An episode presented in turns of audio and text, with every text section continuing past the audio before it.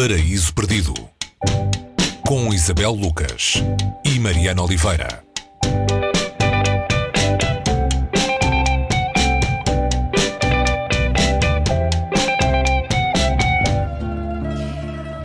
De 60 anos depois, uma mulher procura o filho que teve com um oficial das SS. Esse filho foi-lhe roubado pelos nazis e essa mulher, Aya Tedeschi, que tem agora 83 anos, um, assumiu para si a missão de o procurar. É mais ou menos nestes caminhos que vamos no livro Trieste. A autora é a croata Daza Drnic. É um livro que tem a ver com esse encontro, é verdade, mas se calhar mais do que isso, tem a ver com o caminho para chegar até lá. Eh, temos de passar por cima de muita história para chegar até aí. É preciso reunir muitas provas, muitos documentos. É mais sobre a busca do que sobre o encontro, Isabel, este Trieste. Olá, uh, Mariana. Sim, uh, podemos dizer que é mais sobre a busca do que sobre esse encontro, porque não há aqui verdadeiramente um suspense, não é? Não, o livro não, não se centra nesse, nesse mistério do, do encontro, não é? Não, não vai gerindo o, o mistério.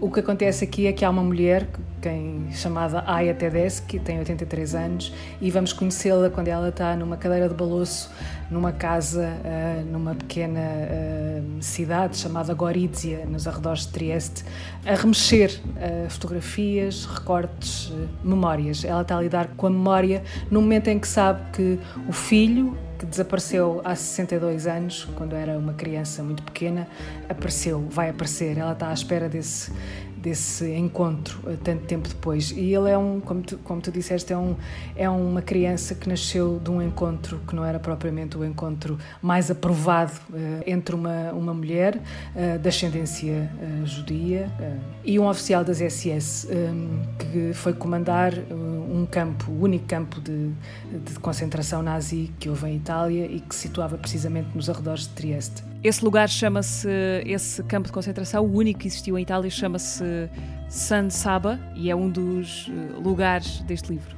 Sim, é um dos, lugares, um dos lugares deste livro. E quando esta mulher, eh, a partir do momento em que essa criança desaparece, ela deixa de haver simplesmente, esse passa a ser o grande motivo da vida dela, é encontrar esse filho desaparecido que uh, sabe-se, isto não é nenhum spoiler, foi uma das muitas crianças que integrou um programa, uh, era uma espécie de, de projeto que reunia filhos de oficiais uh, nazis com mulheres que pertenciam a países a países ocupados muitas vezes pelo nazi que não faziam parte daquilo que se chamavam ligações bem vistas pela organização uh, nazi.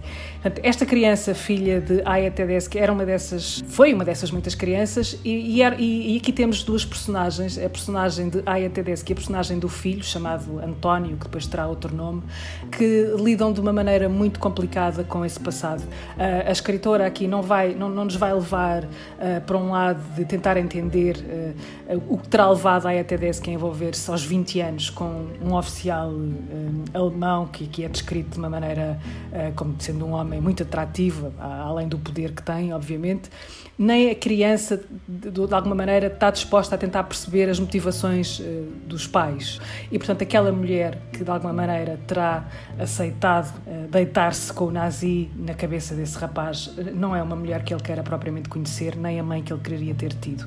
E, portanto, temos aqui duas, duas figuras que não vão tentar seduzir o leitor da maneira como estamos habituados a que uh, as personagens nos seduzam, pelo lado de tentar pôr-nos no lugar deles. Eles não estão aqui para isso, eles estão aqui para lidar com uma com a culpa que os dois sentem. E depois há aqui outra coisa que eu acho muito curiosa neste livro, que é o lado em que nos, nos interpela enquanto leitores para aquele que é, pode ser o papel do espectador ou de, ou de, quem assistiu e se tenta libertar da culpa por isso, dizendo eu não fiz nada, mas eu não fiz nada. Uh, esse não fazer nada muitas vezes é fazer demasiado uh, quando estão em causa uh, regimes desta maneira, numa altura como a nossa, em que eles voltam a espreitar. Eu acho que esse é um dos, um dos grandes um dos grandes incómodos, literariamente um bom incómodo que este Trieste nos traz. A autora Daza Derniches morreu em 2018, aos uh, eh, 71 anos. Ela escreveu, além deste, mais romances, uh, mas também, talvez sobretudo, muitas peças de teatro. Quem é que foi esta autora? croata. É uma atora que entre nós não, não é muito conhecida. A Sextante uh, está a traduzi-la. Acho que virá aí uh, um novo livro dela. Como tu disseste, uh, ela é muito conhecida também pelas peças de teatro.